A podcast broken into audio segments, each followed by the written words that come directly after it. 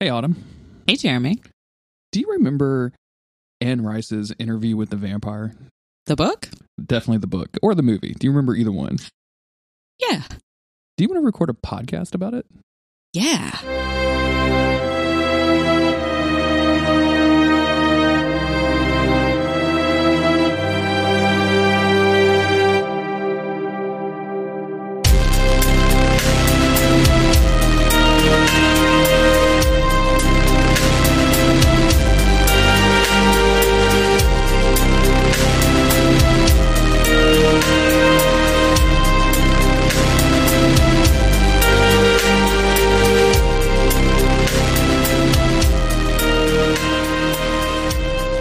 Welcome to Dead Blood Club.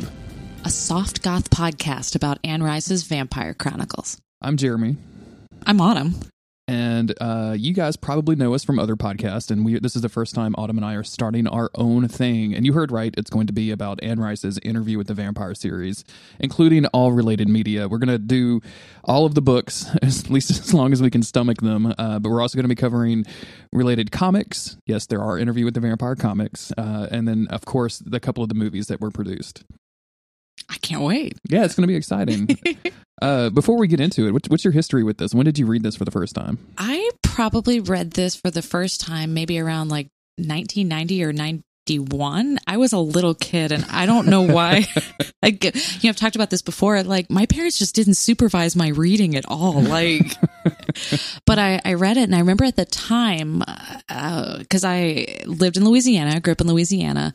Um, the movie was about to be released and you know, they were doing open casting calls for a character in the book and the movie, Claudia.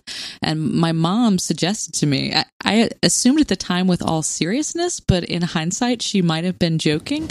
But she was like, why, why don't you go try out for it? The auditions are just in New Orleans. And, And you um, said, Mom, I don't have a driver's license. I'm 11.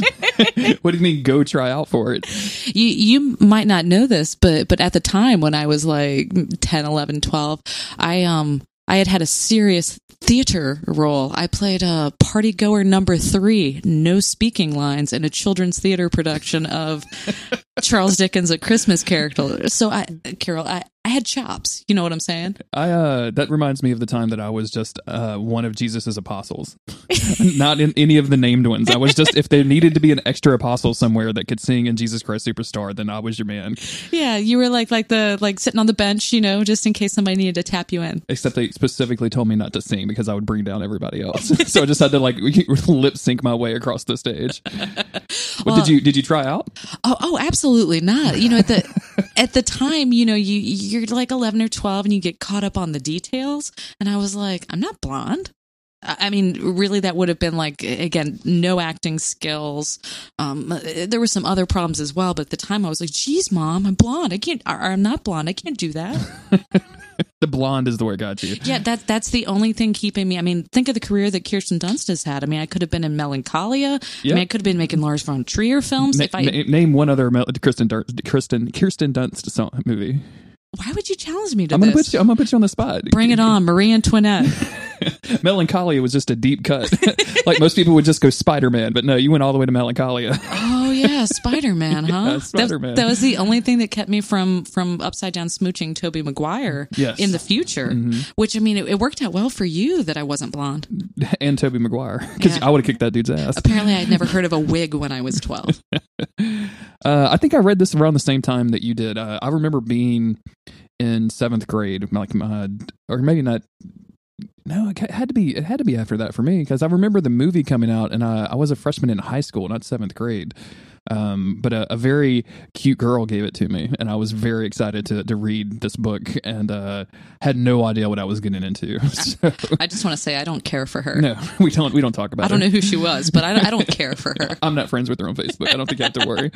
Um, but I remember like because you know I grew up watching horror movies and things like that, and you know had a, a a working knowledge of all things vampire, and just being kind of blown away that this was so dramatically different. I, I think that this book, the time and place that we read it, also, I mean, uh, who when they're young doesn't i mean everybody kind of a little bit wanted to be goth when they were young like I, wanted to be a vampire. Like you you just go straight to skip goth and go straight to vamp. Like I was I was ready to take on the dark curse. I was I was excited about it. yeah you know now i'd have a lot more concerns. Like then i would have been just fine with it. But now i'd be like well i want to get my cardio right. Like i want to be at a healthy body weight before i get turned you know? Yeah, now there'd be a lot of like, okay, can you wait a week or two? yeah i, I want to make sure my hair is the right length. Like you know get a mani pedi. And um, i'm like swap me now. Like, like let's do it. Let's change. That is one of the most awkward parts of becoming a vampire is that you do you just stay that way forever. So you need to make sure you got that good hair going. yeah exactly. And again that fresh manicure. You don't want to have one long nail. Oh man, imagine if you had a just an eternal hangnail. like you can't get rid of it just grows back every single day that you hit your coffin up. Um, so the structure of this show, I guess we should talk about that a little bit. Uh, we're not we're not crazy people, so we're not going to do an entire book in one podcast. Um, we're going to kind of stretch this out a little bit. So Autumn has has divided up the first book into six sections, so we're going to cover them one by one. Um, so there'll be six episodes on Interview with the Vampire total. So don't worry if you if you want to read along with us, you'll have plenty of time to do so. Uh, we haven't really decided on a release schedule of this as of yet. So we're going to get a couple in the bank and then kind of see what we want to do and see how often our motivation to get in this bedroom and do this together is with all of the other things we have going on in our lives. So, um, I guess without further ado, do you want to kind of introduce us to the book and then kind of set the stage for us? Sure. Well, for anyone anyone that's only seen the the film, Interview with the Vampire was the the first novel, the debut novel by author Anne Rice. Uh, it was originally published in 1976, uh, shortly after, unfortunately, the the death of her daughter, who kind of served as an inspiration for a character we'll meet later in the book. Uh, it was. I mean, it worked out pretty well for. I, I mean, I think there's 11 sequels at this point, uh, two films. 11 sequels, Jesus Christ. Hey man, you knew what you signed up for. uh, and in fact, there's a upcoming Hulu series I believe that they're working on. Uh, it was co-written by Anne Rice and Christopher Rice, who's her son. Which may or may not have been the inspiration for this podcast. Hearing that news, going like, "Oh, this might be fun to do.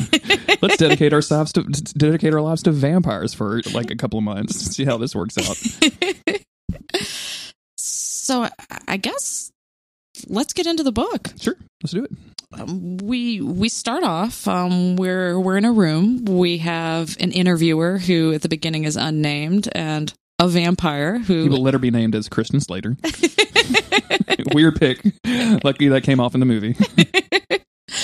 um and they're sitting down to to have an interview. You can tell the interviewer at the beginning is not like he's like wink wink okay you're a vampire. I mean you know i was kind of wondering when i was reading this what do you think he's taking this interview for? Um, I mean, he definitely strikes me as one of these people that are uh, just doing the work. Like it'd be like if I was just interviewing people for Don't Give Up Skeleton without actually releasing Don't Give Up Skeleton. Like I knew I had to do the thing, but I didn't know how to get it out there to people. Like he strikes me as one of those guys, right? you think it was like a national enquirer type of thing where he was hoping to interview bat boy and and he got a real vampire instead. yeah, it accidentally went off the rails got another Bigfoot situation. not again Not again. But yeah, I I guess this guy is like the the studs Terkel of the the undead, just going around and co- collecting cool stories. Yeah, absolutely. Um, the the first thing that I kind of noticed is just the the way that Anne Rice writes. I'm pretty sure this was my first Anne Rice book. I've read them, a lot of them since. Um, but she she writes, um, especially when she talks about New Orleans, where I believe she was living at during this time, if not her entire life. Um, she just she the way she describes things is it, it it makes you feel like you're in Louisiana in a way that people who write about Louisiana don't often get right. Like I had never been to New Orleans when I read this for the first time, but I was like, yes, this is New Orleans. Like it was that thing. And you had being both from Louisiana that cultural pride. You were like, yeah, yeah, she's she's repping my city, yeah, yeah, right? this is this is this is legit. and it's funny going back to it now that um, I'm way on the other side of 13 years old, obviously, and have been to New Orleans countless times, and don't really ever want to go back if I can help it. Um, Ouch. But Bourbon Street has a smell. Okay, it just has a smell. I, I guess we're not going to have the New Orleans Tourism Board as a sponsor on the Guess- podcast. guess not. Whoops. Uh, throw away that business card. Um, but the it, it, it's very accurate. Like it makes you feel like you're living in the city. Like it feels sweaty. And even when she starts describing the the old timey New Orleans, like it, it works for me on a, on a way that a lot of stories about New Orleans don't. I, I think I would uh, agree with that. I think my favorite part about the beginning, like Louis is a showman. Yes. I mean, they're they're sitting And a bit of a braggart. like they're sitting there, and he's like, you know, are you ready to see me? Basically, and like turns on the light, and everyone's like, ooh, white skin, bright eyes. Yeah, abs- absolutely, absolutely. Um, it, it's it's very much like a set piece kind of thing. Like if you didn't know any better, you'd think that like Louis had orchestrated this just to scare this kid somehow. Oh yeah, I'm sure Louis planned the moment. But what do you think? I mean, at the beginning of this, going into it, um, because we're going to get the the structure of this story is that we're going to get these framing this these framing kind of chapters about what's happening in the modern time, and then Louis explaining his origin as a vampire and explaining his kind of journey to get to where he is. At the beginning, especially, what do you think that he was setting out to do?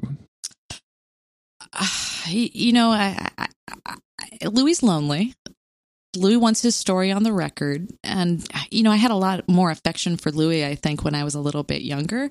Reading this as an adult, I think Louis wants to to score some points. This whole thing reads like a like how your friends talk after a really bad breakup.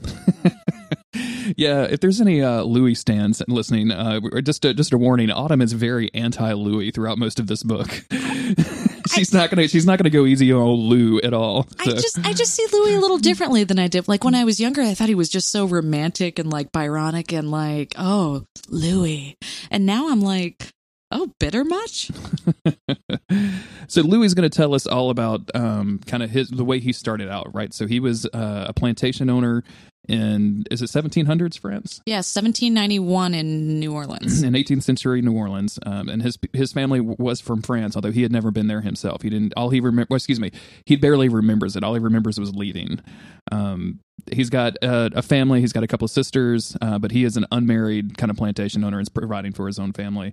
And specifically, he has a brother, uh, that's going to be like a pretty important role in the in the moments coming up. Yeah, after Louis's father died, he ended up taking care of his mother, his sister, his younger brother Paul, and Paul, although young, I think he's maybe 12 years old, he's uh he's a bit of a religious fanatic. I mean, the whole family's Catholic, but but Paul seems to take it that extra next step. Yeah, Paul is that person in your on your in your family that just he just can't like something on Facebook. He has to like share every single post from the thing that he likes, and you're like, okay, we get it. All right, Bassett's. All right, calm the fuck down. Yeah, pump pump the brakes, Paul. but but Louis, being a good brother, he um he goes all out. He builds Paul an oratory for doing his praying. He really building stuff was it. so much easier when you just owned a bunch of slaves, huh? yeah. Jesus, never, never promise crazy an oratory. So at about 15 paul starts having these visions and he, he comes to louis as the, the head of the family the paterfamilias and he says louis hey we need to sell all of our possessions sell the plantation uh, go to france and start i guess our own crusade um, against atheism in france yeah, that's boy, that's a business idea right there. like you can't, I can't help but look at that as as like a family member coming to you, be like, "Hey, man, I need twenty thousand dollars, but let me tell you why." and it's just no, no, no matter what they say after that, it's not going to be a good idea. Um, this this ends about as you would expect uh, with Louis kind of and him in, in, a in a pretty serious argument with one another because he's this guy's having visions that he says is from God, and Louis who is religious like up to like he's there on Sundays but he's not there on Wednesdays is is kind of like okay get I mean maybe but we're not going to like follow him like you can have them yeah. but we're not going to like base our business decision on them. Literally cool story, bro. Not happening. I think this is the first time Louis brags about being a good business owner too, which is going to be something that happens throughout after he meets Lestat and the rest of the cast of characters. He's just very proud of his business dealings. his his acumen. Yeah. Um, you know, you mentioned this kind of setting the stage. This is the one time in the book that we see Louis confront somebody and get into a big argument. Um, Louis tends to be very pa- very passive throughout the book. Louis confronts his brother and is like, "No, it's not happening," and in, and what will set the stage for everything else to come in the book. Uh, the brother kills himself. Yeah. Um, the the one time Louis speaks up, has this argument, there's tragic consequences, and he spends the rest of the book kind of passive aggressively trying to manipulate people into doing what he wants and not communicating with them what he actually wants. or just not telling them at all and uh, hiring a reporter to tell his life story to so he can bake it all up in himself. yeah, Paul kills himself, uh, which as as you might imagine, has some serious negative effects on Louis. Um, and he he goes into this kind of deep depression. He uh, he leases his plantation, and on, on this re- on this reread, because at, at, the time that was something that you know th- I didn't really understand what a lease was at 13 years old. Thanks to public education system, but um, like reading this now, I'm like, who like what? who was who was leasing plantations? It's got to be like one of those property management services that yeah. people like that read Rich Dad Poor Dad like bought all those places and they're like, this actually sucks talking to tenants. Like he just you know outsourced. Yeah, yeah. We'll come in. We'll mow the grass. we'll yeah. If your garbage disposal backs up, we'll take care of it. So he he leases these plantations out and he moves his entire family to uh, New Orleans proper. So they're living in the city now. Um, because they are rich and well off, they, they've got some pretty dope apartments. Not that Louis is paying attention because he is effectively just just hiding away from the world. I mean, he is super depressed. He's not communicating with his family. He doesn't have any friends. He's just going out, getting wasted every night in New Orleans, and going back home to his rich ass house. Autumn, can we do this? I was just in the middle of saying that. I realized this sounds like a dope ass time without the depression stuff. Like, let's hope that none of our family kills themselves for us to get there. But we just need to get interns to do our actual jobs. we need a leasing company for. it. Can somebody lease these jobs? you can have twenty percent of the wages. yeah, exactly. Get some valuable work experience on your resume. Literally doing my my job for me. Uh, one thing I wanted to note in here, Louis showing again what will be a trend of being a little bit a little bit self-involved uh, he he mentions it here as kind of a throwaway line that his sister has a full mental collapse after he's moved her to New Orleans, and he's like, "Oh, it's just because everybody told her she was supposed to be hysterical. That's the only reason that it happened. She was just doing what she thought she was supposed to do." And I'm like, you know, that's exactly what somebody born in like 1791 would say. Yeah, honestly, that's some, like something that someone from Louisiana in 1991 would say to me. I mean, maybe not New Orleans, but definitely the rest of this dumbass state. Yeah, she's she's not having a mental health health crisis. She's just being ridiculous because she thinks acting out will get her attention. she, she, she just needs new friends. Yeah. So uh, while he's kind of out on the town, uh, one night he he is attacked, uh, and he doesn't know it at the time, but he, it is by a vampire. And uh, this is our first introduction to Lestat, although we we don't know a name yet. So as he's recovering from this attack, uh, a priest visits him, and as he's talking to this priest, which is the first time that he's really discussed his brother's death, uh, the priest says, "Actually, dude, if he was having all those visions, that probably means he was possessed by the devil. Hate to tell you that, but see you later. Bye. This is this is good churching, huh, guys." Yeah. yeah. and Louis pissed. Oh, absolutely. Louis is angry about this because the only thing, like the only thing that's making that's driving him along is like maybe he, maybe his brother was actually right and he was a fuck up for doing it. And Louis can't really handle not having some guilt. He's a lot like Dean Winchester. It's like how like like you could make a joke about me, but if one of your friends makes a joke about me, you'd be like, "Hey, go fuck yourself." Yeah, I don't care if you're a priest or not. I'm rich. I can get you kicked out of the parish. Uh, one thing I, I, noticed or I noted in there was that Louis kind of says, you know, it, it might have been anyone that attacked me. It might have been, you know, a robber or so and so. Like basically, I was going around the like on the streets drunk and dissolute. You know, I deserved it. Louis, baby, nobody deserves it. You weren't asking for anything. Seriously, yeah. I, I, just picture Louis like in mo- the modern day, like at some kind of parade or like rally, holding up a sign saying, "This is what I was wearing when I was turned into a vampire. Did I deserve it?" Like Louis, no, baby, you didn't. You, you did not. No. Also, that's just a frock. what are you doing, Louis? You're a fop, and you know it. Like the the the, the lace cuffs are a dead giveaway. So uh, after this, uh, our boy Lestat visits Louis again. Um, he attacked him once, got a taste of that sweet, sweet Louis blood, and came, decided to come back for for the full deal. And um, Louis presents this, and I think this is probably going to be the first time we bring up that Louis is going to be a bit of an unreliable narrator because Louis presents this as Lestat offering him this deal, and Louis being so kind of depressed and self-destructive that he went for it when I, I kind of think in reality louis was just looking for anything else in his life right? Like i don't necessarily think that him telling christian slater that lestat kind of hypnotized him or charmed him into doing this is necessarily accurate. And throughout this the way that he presents lestat if you if you compare that to what we've read in the later books it seems like maybe Louis isn't 100% accurate in this conversation. You know, he, he makes out like the only reason that Lestat did this is because he coveted Louis's plantation and riches. Oh, oh, Lestat, I mean, he, he can get some money whenever he wants. Like, the dude's not hurting for money. Yeah, Louis presents that that too, and this is going to come out through come up throughout the book. Uh, Louis presents that as Lestat not having a really good business sense. Like he can get money, but he can't keep money, and he can't keep the kind of money that you need to um, have a house in New Orleans or have a plantation or have the kind of security that he can't have. He can get money, he can't get wealth. I think is, is what Louis is saying. Um, but I don't know. I don't know how accurate that is, especially because later on, Lestat doesn't really give a fuck. like in the rest of the books, he does not give a shit about this stuff. It, it does come off a little bit like when people complain about their exes. You know, I paid for everything, and he never paid for anything. Exactly. Yeah. Like, I mean, he, he only wanted me for my money. So this is the deal that Lestat presents. He says, "Hey, you have this plantation. Uh, it's it's working for you. I have this blind old father I need a place for, and I, I will turn you into a vampire if you let me have this plantation, which isn't quite what happens, but uh, and also let my let me store my dad there." And Louis is just like. Sure, let's do it. Yeah. I mean, God forbid I have an argument with somebody. yeah, I don't want to say no. this dude must be a pushover at the Toyota dealership, huh? so, um, Lestat turns Louis. Louis goes for it, and what follows next is, I guess, well, like in any any good film, the drug scene. Louis is tripping balls. Yeah, this is um. Is, does he turn him before or after he kills the overseer? I think after. They, I, I, think that's after? Louis' first first yeah, kill. Yeah. So so Lestat like makes him watch or something, or well, well, Lestat turns Louis, and then we get probably, I mean, we get multiple pages of, man, have you ever looked at trees before? Have you ever looked at a blade of grass?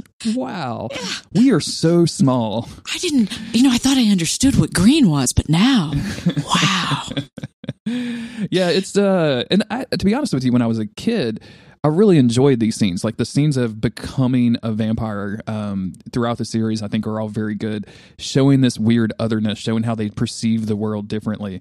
Um, it's it in reading it now, it's very much a, um, especially because I've read so many, we've we've seen and experienced so many superhero movies and superhero like it's like getting your powers for the first. It's times. his origin story. Yeah, it's well, his it literally his origin, his origin story. Yeah, but it's it's very much like uh, you know Cyclops opening his eyes at the school or the first time and all that kind of stuff. And it's uh it's it's it's really interesting, but it probably goes on a little bit too long for me nowadays. And you can tell that Anne Rice is just in love with the this this idea. Like she just wants to write about it. And well, she infuses a lot of like eroticism into something that's basically an, an act of feeding. Yeah, it's true. That's uh that's something else that this book has a has a lot of, um, which is kind of these homoerotic tones that overtones that don't really go anywhere inside this book. Like we don't really it's obvious that these two people care about each other and there's a lot of I love you and a lot of like closeness and a lot of like these weird vampire not quite emotions back and forth, but it's it's it's very it's very like under the surface. I agree completely. I think there's a lot of stuff in this book that you can read as a kind of a metaphor for for possibly being closeted. Um, you know, some of the relationships that Louis tries to have with um, Babette and her sisters a little bit later in in this first part of the novel. It, it, it's interesting. I mean, Lestat's keeping a secret from his father about his lifestyle, his vampire lifestyle. Um, you know, only their servants know that something's not quite like what they're presenting to the world. So I, th- I think there's some definite tones of that. I, I can't say for sure because you know Anne Rice writing under her um, uh, her pen name. She's no stranger to um, complex eroticism, but um, I don't know if it's a time and the place, or she didn't want that to take away in her mind from the the story. I mean, you know, again, being written in 1976, but I mean, it. This it, was written in 1976. It, it's it's a very thought it was much later. With without any like physical touching in a sexual type of manner. I mean, this is a very erotic novel about mm-hmm. a relationship between between two men. Yeah.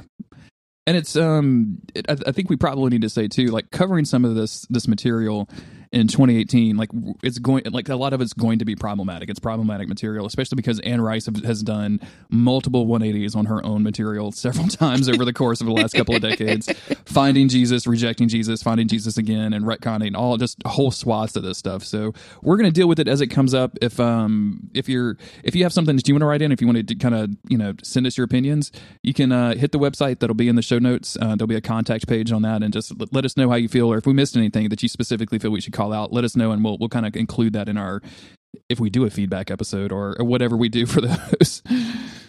Um, you know, we we were talking about the the subtle eroticism of uh, Lewis's transformation or Louis's transformation. There's not a moment where we we turn a vampire in this book that um the beauty of that transformation isn't sullied by a bad case of the vampire trots. It's true.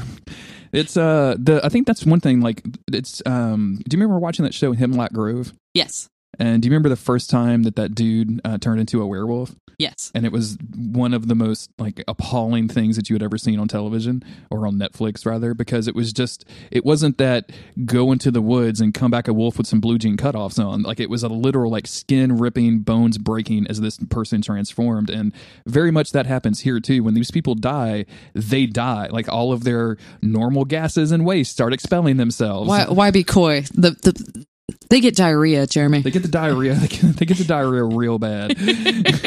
not, but it only happens the one time. Like it's literally the last diarrhea.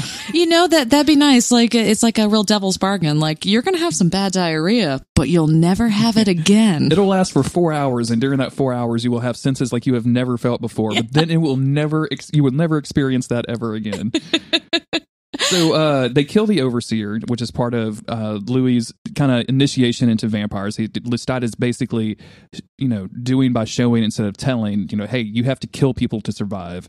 Um, and then Louis is then completely transformed, and then yes, goes through like all of these like parts uh, this period of time where he has to actually die. Like he, his his body is dead it just has to finish dying which is a weird thing. And this is where we start to see when we flash back to uh, louis and the interviewer in the present day. Uh, this is where we start to see some of louis's bitterness really shining through. You know we saw it a little bit with the you know he just wanted me for my plantation. Uh, I mean, Louis is very bitter about the way that he feels Lestat handled his conversion. That Lestat could have been tender, Absolutely. explained things. They could have shared in these mysteries together and Lestat was just wholly inadequate in Louis's opinion. Louis, no one's first time is good. it's just not. It's not a possibility. Everybody's awkward and weird, and they feel guilty and bad, and like they're doing something wrong. Like nobody has a great first time. It's just. It's just impossible. Like you got to let this go. It's not Lestat's fault. Yeah. you know, spe- speaking of that, um, he's going on and on about how you know he's superior to Lestat in every single way. Lestat did such a bad job of this. He was terrible. You know, he didn't explain anything. He knows nothing. And then the interviewer is like, so, so tell me a little bit more. What, what is the transformation like? And then Louis is like, oh, Oh, I can't. I can't explain I it. Possibly tell you what that means. so, like, it's kind of like, "Hello, kettle, you're black." I mean, he's like complaining about Lestat doing a bad job. He's like, "Well, I mean, yeah, I can't do it either, but Lestat's a dick." I um so it's at this part that they go hunting in the swamp for slaves, right? This is their first kill together and uh Louis grabs one of these uh, runaway slaves and starts drinking him through the normal kind of vampire procedure. But this is where we learn that you can actually do this wrong. So and the the the the the way this process is described is like you you feel the the heartbeat like pulsing inside you and like kind of sings to you as a vampire and you get can get lost in it and actually make yourself sick because if you as we're going to find out and as you might be clued into the name of this podcast vampires don't like dead blood. You're, you're not going to want to drink the dead blood. you're not going to want to drink dead blood. Yellow snow dead blood. Yes. two places you don't want to go. You, you don't want to go there. Um so you have to kind of time this and let them go and let them die before and without continually drinking their blood and Louis gets almost gets this wrong the first time out. And again, we ha- we have some acrimony from from Louis towards Lestat because Lestat didn't necessarily tell him this. Lestat just assumed, yeah, you idiot, don't drink dead blood. This should be fucking obvious. Why do I have to tell you every little thing about your life? you have to wipe too. Uh, they they go back. I wanted to note this. Um, the the first night, Lestat. I, I will say on on Louis' behalf, Lestat hasn't made any preparations whatsoever. He's like, "Well, bro, you you got to sleep in my coffin, face to face. Yeah. hop on in." this is a this is a little much. Like at, at this point, I'm like, okay, stop. I mean, you, you could you could have brought an extra coffin along. Like, what were you? I mean, you you can have one delivered. Like you, you wanted that plantation so bad you didn't want to pre-stock it with a couple coffins. It's probably easy to get a coffin in New Orleans, right? Like, I mean, you can probably just there's probably like a coffin shop on Bourbon Street that's been there for 400 years or some shit nowadays. Like, you just walk in and get one and then have it delivered to your plantation in the swamp. And I mean, I know they don't have duct tape for sealing things yet, but I mean, Louis can't just sleep it out in a closet. it's weird that it's specifically a coffin. Like I feel like I don't know. I don't care about it. Like the, the world, the, the way that Anne Rice sets up these rules is, is is very compelling and very interesting. But it's just one of the more weirder details. Like, hey, crosses are fine. Like I don't care about crosses. Sunlight definitely no good. Dead blood bad. But yeah, I have to sleep in a coffin every night, and it has to be a for real coffin. It can't be you know a closet, which doesn't seem just seem, seems weird to me. Lewis's origin or Louis' origin story and past is such a such a bummerino. Um, you just reminded me when he's in there with the interviewer. Louis kind of flirtatious. Like he, he's a charming guy. He's he's lighting the interviewer's cigarette. He's like, oh, you know, the interviewer's like, you have an accent. I can't place it. And Louis like, oh, do I have an accent? I mean, it, it, Louis Louis is a charming, handsome man, which I think sometimes gets lost in the the the details. I mean, yeah. he could have had a, a, a fun, cool party plantation life if it weren't for the tragedy of his brother, and then the the second tragedy of being turned by an uncaring man. Aww. So uh, at this point, um, we basically kind of get a history of Louis and Lestat living together. Uh, immediately, Louis kind of just does not does not like hanging out with Lestat. It's one of these guys that just shows up. He's on your couch all the time. He's like, you know, you're ordering a pizza and he's like, "Get me some wings," and you're like, "What the fuck? Why are you? Why are you here? Why am I getting you wings?" Um, and you know he's just kind of brash and abrasive. Where Louis is a very cultured and and a, he considers himself to be a very cultured and very sensitive person, and Lestat is as Louis presents him, the total opposite. And it doesn't help that Louis very quickly figures out that he does not like killing humans and is basically subsisting on animal blood, which is kind of gross. You know, like uh, once you figure out that you can subsist on animal blood, like it seems like, I mean, because, you know, we, we order food in all the time. Like, why wouldn't you? And just for anyone listening, I, I have horses. I'm a horse lover. but why wouldn't you just get a few draft horses, keep them in your barn, have a little snack every night? Like, it's like, like takeaway from your favorite restaurant. There is no ethical vampire consumption in capitalism, Autumn. you can't. And and and similarly, um, you know, Louis doing this. He's a little mad at Lestat because Lestat hadn't told him about the animal blood thing. He complains a lot throughout this about how Lestat isn't telling him things, that he's not keeping the mysteries, that he's so disappointed with everything about their their life. Louis, you need to talk to your maker. I, I kind of think we should maybe stop this podcast, like reformat it right now, and just give relationship advice to um to vampires. like like you got to talk to your maker. You got to set a household budget, and you got to stick to it. my vampire, my vampire, and me. the new podcast from the McElroy brothers. but but yeah, like t- talk to your maker. Use I feel words. Lestat, sure, I feel yeah. that you're doing a really shitty job at this. Um, so the next part of the story is uh, Lestat basically kind of having a thing for the dude next door. Um, Lestat really enjoys killing and drinking these young, successful dudes um, that are all over New Orleans at this place because it's you know it's, this, it's 1791 in the south in the south part of America. So of course it's all you know they're all just white successful dudes everywhere. Um, but the plantation next door is uh, run and owned by a game name, guy named a family named Freniere. Um, Freniere, you think maybe? Which one sound? Which one sounds better? I don't. Freniere sounds pretty good. Hey man, I, I took high school Spanish. I can't help you out here at all. um, so he uh, is Freniere the name, or is that the is that the dude? Th- That's everybody's last name. That's everybody's last name. So Mm-hmm. the the leader of this family, Lestat, kind of falls in love with him and is like, okay, I I, I very much want to eat this person. And Louis is like, no, no, no, no, no, no. He, he's he's got like five sisters. Yeah. I mean, i i you know, he's the head of it. Like they'll be absolutely lost without this guy. Please go to New Orleans for your food. Please don't do this in St. Charles Parish. Yeah, exactly. and this is actually one of the few times that we do see Louis kind of try to stand up to Lestat in the the first half of the book. Yeah, yeah. Louis very, very, not very eloquently, but he he very firmly says like, "Hey, Don't kill him. please don't kill this dude. Like, I don't want you to do this." And uh, somehow this dude gets caught up in a in a situation where he's going to, into a duel. Uh, I don't remember if it was the honor of somebody or the honor of something. What it doesn't really matter. Uh, but Lestat's idea, and I actually kind of like this. Lestat is, you know, you want to you, you want to use the whole part of the hog is like, well, if he dies in a duel, I don't get to eat him. Let me just eat him. He's probably going to die. Have you seen that dude shoot? He's got a 50-50 shot. Yeah, I might as well just eat him now. That way I'm happy about it.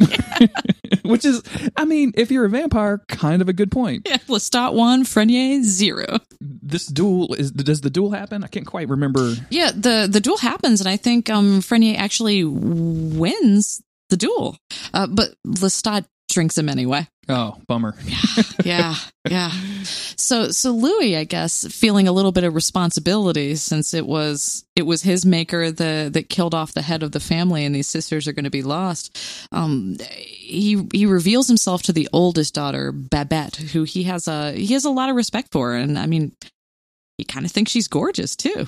Yeah, it's it's interesting that um, this relationship didn't exist pre vampire. Louis because the way that it's presented is like he's always known who this woman was. He's always had a tremendous respect for her because she was a woman and she, because she once this dude dies, she takes control of the house and basically nobody thinks that she's capable except for Louis. Louis knows that she's smart, she knows how the business operates and that she can do it. Why he didn't wife her up to begin with, I don't know. He could have been much happy. Like if his brother committed suicide when he had Babette, she would have just been like, Louis, it wasn't your fault. The fucker was crazy. Louis, get your shit together. The leasing company takes 25% of your profits, you dumbass. no, I don't want to move to New Orleans. Traffic is terrible. But but I guess because Lestat is responsible, Louis feels like he has to to take care of these these women, this this family. Uh, I mean, it kind of comes off in the way that Louis is describing these women, like he just wants to. Well, to bang his way through all the sisters and Little Women, you know, and Louisa May Alcott's Little Women. But um, he he appears to her and he acts like he's some type of like guardian angel. Like in the mm-hmm. shadows, he whispers to her and he's like, Babette, maybe take over the plantation. Go ahead and find good marriages for your sisters. Throw a Party. yeah, No, no shit, dumbass. I'm gonna throw a party. It's it's New Orleans in the late 1700s. There's probably gonna be a parade about it. I don't know. These things just happen nowadays. We already have a regularly scheduled party. I was just going to skip it this week. You're saying I should go ahead. It's three hundred dollars for a drum line. You don't think I'm gonna throw a party? Um, with this, I mean, this is a good idea. I think it's kind of weird th- in the way that this is presented that she wouldn't just have this idea herself. Um, but I, and it's also very theatrical on Louis' part, who could just show up at the door at night and just introduce himself and be like, "Hey, I'm the guy next door. have you ever thought about?" It seems like Louis like, if I do enough good deeds, she'll like me despite what I am. Sure, that that always works out for the guys in the end. I've seen this romantic comedy. It's the always the guy that does all of the good deeds that, that gets the ladies, and not the guy that just says hello. So so Louis kind of watches from the sidelines. Um, he he and Lestat enjoy a oh I don't know if you can say enjoy on Louis's part, but uh, they pass a, a few years together. Um, meanwhile, the slaves on Louis's plantation are are getting a little suspicious. There's a little chatter, like you know you know those guys drinking coffin, or you know they're they're drinking blood out of goblets. They're sleeping in coffins. They never seem to shower or use the bathroom. they might be hunter. I mean, no. um, yeah, like the, these the the people are all around them are beginning to suspect things as as you might expect from just a normal person. Um, and so they they there's basically this whole revolt uh, because so many people have been dying and there's so much weirdness going on. Um, and Louis is basically like, you know what? We got to go to New Orleans. Like we can't we can't be hanging out here. This is this this is this is too much. It's too close. And I would imagine um, you and I know a little bit about the rural South and the rural Louisiana. you, we know where these plantations are because a lot of them are still around. It had to be incredibly secluded. Like it wasn't. It, it's not like you know where you would just walk next door to the plantation. Like that was a goodly number of miles. Yeah, now there's subdivisions next to all of like with like little little Exactly. McHouses, Yeah. McMansions um, next to all the plantations. I mean, he was probably on what 800 acres. So like when somebody dies, th- everybody will know about it. like it's a big deal. So uh, the fact that they're just preying on their own populace essentially, because that's what a plantation en- ended up being was its own little miniature, you know, town. And I, it's just amazing that it even lasted that long before they decided to move to New Orleans. Absolutely. So the the slaves are are getting upset. Um, they're realizing that they're going to have to to do something, may, maybe abscond. And Lestat comes to Louis and says, "Hey, Louis, you got to kill my blind dad." Let's talk about Blind Dad for a little bit. Okay. because uh, throughout the story, he's he's presented as basically a crazy person. Like at Mhm. the end of his life, bedridden, blind. Uh, Lestat has wavers between moments of deep caring for him, where he sits there and talks to him, and they share drinks together, or they play chess, versus yelling at the old blind man for hating him so much. Like it kind of bounces back and forth, and we get some resolution to to the blind dad but i don't and I, I was i think you and i talked about this uh, i don't remember if this is actually lestat's dad or not and i'm not like i'm kind of 99% confident it is not It, I- think it. I think it is his dad. Okay. You know, they um, L- Louis is about to to give me that sweet lore Louis is about to, to to put Lestat's dad down, and Louis won't do it until Lestat comes in and makes peace and ap- apologizes to him. Like, not until you kiss your dad. Not until you kiss your dad. kiss your dad full on the mouth. but um, there there is what could be a tender moment if Lestat wasn't being I guess if Lestat wasn't recoiling so much there's a there's a, a moment where Lestat's father basically says to him um you were the best of them. I never realized that you were the best out of all of your brothers. Um but then you went away for a number of years and you came back and you weren't my same son. Wh- which again with everything that Lestat has tried to keep hidden from his father and everything it, it it, it's it's an interesting scene, and you, you mentioned um, some of the moments where Lestat was kind of shitty to him before. My favorite were, was a moment earlier where Louis was trying to be kind of nice, and Lestat decided he's like, "Well, I'll make noise if I want. Like, I'll do whatever I want." And he he picks up like a platter and like a ladle and starts beating it like he's some kind of like vampire Bart Simpson, Sure, like just yeah. just making noise. Like, I'll do whatever the hell I want. do you think this is a uh because anne rice is going to go on to write lestat as if she is totally in love with him um, this is the only book that he comes off of this way at all. Like, do you think this is Louis' embellishment a little bit? Do you think Lestat was just a little bit um, disaffected, maybe, and just didn't care, and Louis kind of went all in? I, I think it shows that Lestat had a lot deeper feelings than Louis gave him credit for. Mm-hmm. The Lestat kept trying to do cool, fun stuff with Louis, like, "Hey, let's go out and hunt young men. Let Let's do some stuff together." You know, like, Yeah. like you know, like, hey, I, I saw a, a guy over there. We could go eat him together. and Louis Louis never wants to go out anymore. He's like a little housefrau. Yeah, yeah. But um, and Lestat, he he can't kill his own father. He's genuinely asking Louis for help right here. And, And- Louis fucking guilt trips him about it. Thanks, Louis.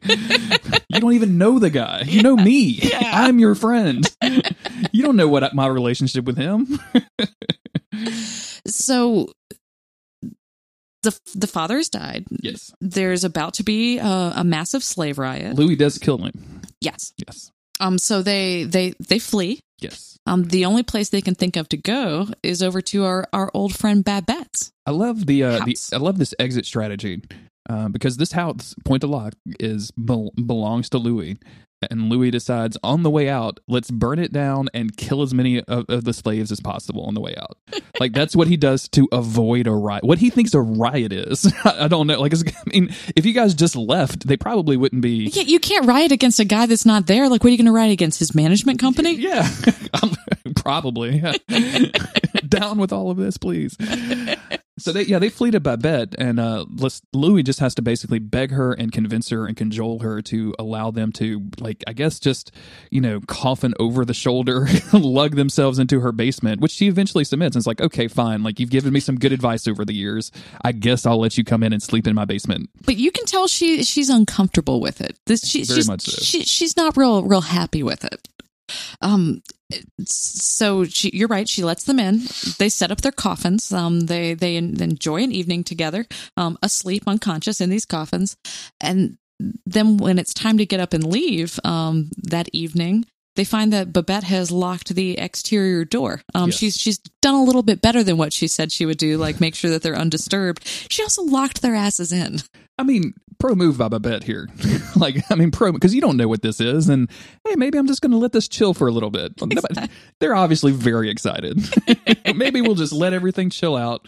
You know, we do this with our dogs sometimes. Like, hey, you're a little too excited. Maybe you need to go into the crate while yeah. we're gone. yeah, we're just going to crate Louis and Lestat. Give him a Kong, a little yeah. peanut butter Kong. Sure. Let him mm-hmm. let him just relax a little bit, a little chill Put out. An empty water bottle in something fuzzy and just let him go to town.